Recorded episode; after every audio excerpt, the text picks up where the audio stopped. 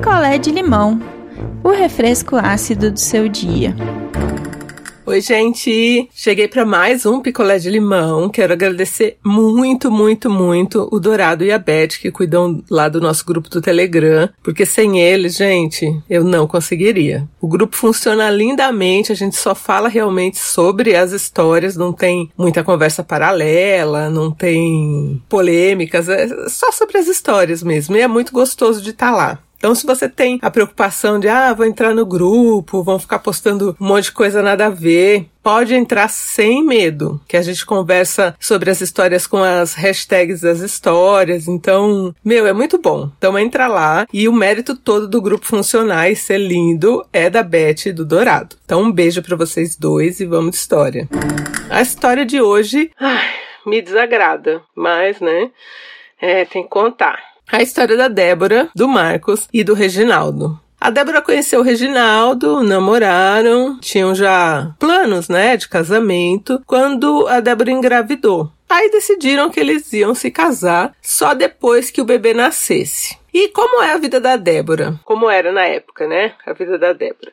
Os pais da Débora moram no interior e ela, estudando na capital, morando com o irmão. O irmão já formado, num bom emprego. Então, quer dizer, o irmão praticamente sustentava a Débora, né? Ela estudava, trabalhava também, mas não ganhava tanto. E o Marcos, que é o irmão da Débora, um cara sensacional, assim. Um cara que ela podia contar, sabe, com tudo. Um cara que tava ali, inclusive quando ela ficou grávida, né? Ela ficou com medo de contar para os pais. E ele foi junto e ele contou e ele falou: não, se o, o cara lá não assumir, a gente é família. Eu, eu tô junto com a Débora, né?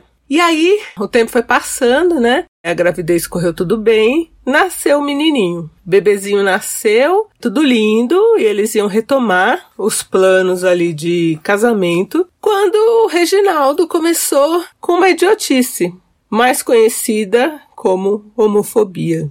O Marcos é um cara gay. E para o Reginaldo, agora que ele tinha um filho homem, ele não queria a criança convivendo com um cara gay. Porque ia influenciar o filho dele. O filho dele, imagina, o filho dele poderia se tornar futuramente um gay. Palavras de Reginaldo. E, gente, né? Olha o discurso desse homem, já não presta para casar, né?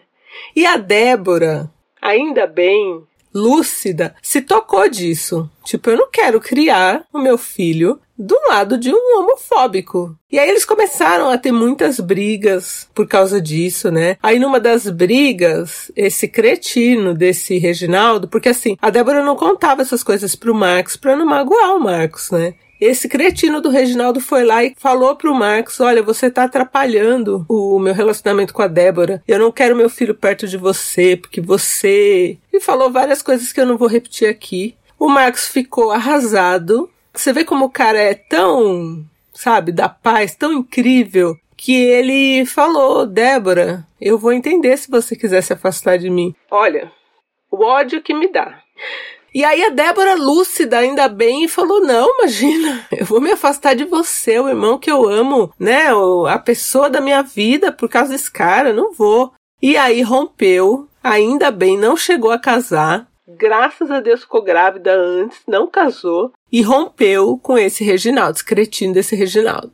E aí, né, foi pra justiça, porque ele falou que com ela morando com o Marcos, ele não ia pagar pensão. E aí eles foram para a justiça e o cara de pau teve a coragem de querer pedir a guarda, usando como argumento o fato do irmão da Débora gay, gente. E a Débora falou que lá na audiência, até o advogado que esse Reginaldo contratou estava constrangido. E a sorte é que pegaram uma juíza brava e que deu um esfrega no Reginaldo. Mas falou, falou, falou, falou. E foi lindo, né? E aí falou que ele tinha que pagar a pensão sim, que ele não ia ter guarda nenhuma e que o bebê era muito pequeno quando ele quisesse ver o bebê, ainda era só com supervisão, aquelas coisas. E aí foi decidido lá que ele tinha que pagar um X de pensão. E aí como ele infernizou tanto, tanto, tanto, que a Débora trocou o valor em dinheiro por ele pagar o convênio médico do bebê. Então ela queria dar um bom convênio, né, para criança, e aí ficou combinado que ele pagaria só o convênio. E o cara tem três hortifruti, sabe? O cara não, não é pobre, tá super bem de vida. E podia pagar mais alguma coisa, né? A criança tinha direito, mas a Débora falou: olha, pagando o convênio médico dele tá ótimo. E assim foi feito, mas a juíza fez um adendo lá que Tipo, se tivesse despesas extras ou alguma coisa, ele tinha que comparecer. E aí ficou tudo acertado assim, né? E eles foram levando a vida. Aí alguns anos se passaram, né? E o menininho, o bebezinho, cresceu e já ia entrar na escolinha. Aí a Débora, porque ele só pagava o convênio, gente, mais nada. Se precisasse de um remédio, ele não dava. E agora ele já estava casado com outra mulher, né? Esse Reginaldo. E ele pegava o filho de 15 em 15 dias para ficar de final de semana e só. E aí chegou a época escolar, ele já tinha um outro filho aí com a nova esposa, né? E ela falou: Bom, como é que vai fazer? A gente vai dividir a, a escolinha, né? Eu pago metade, você paga metade. Ele falou: Não, falou: Eu só pago convênio, não vou pagar mais nada.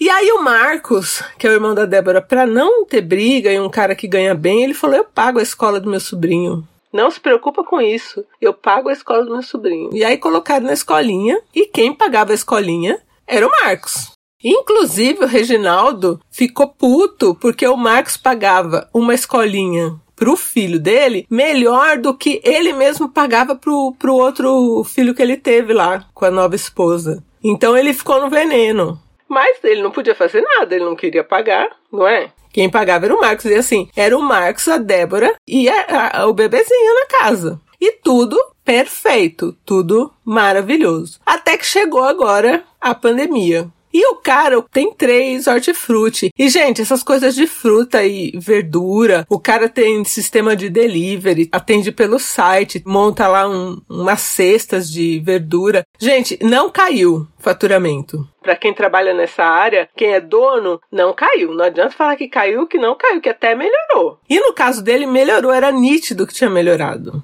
E aí ele falou que ele não ia mais pagar o convênio da criança. Não ia dar mais nada. Só que não é assim que funciona, né? Aí eles brigaram lá por telefone e ele falou: tá bom, então eu vou pagar o valor do convênio em fruta e legume. Gente, sério, em fruta e legume. E o cara com o carro, é. Como que é o nome do carro que ela falou? Captiva, um negócio assim, que é um carro que ela falou que é muito caro. Que ele tem um carro desse, a mulher dele tem um carro desse, que ele deu, e que ele mora num puta apartamento, assim, que vale muito, muito, muito. E não quer pagar o convênio do filho, sabe? Com picuinha. E por que, que a, a Débora acha que ele usou a desculpa da pandemia? Porque agora que o menino tá maior, o menino não quer mais ir para casa do pai. E o menino fala para ele que, ah, você é meu pai, mas o, o tio Marcos também é meu pai. E poxa, o tio Marcos também é pai dele, sim.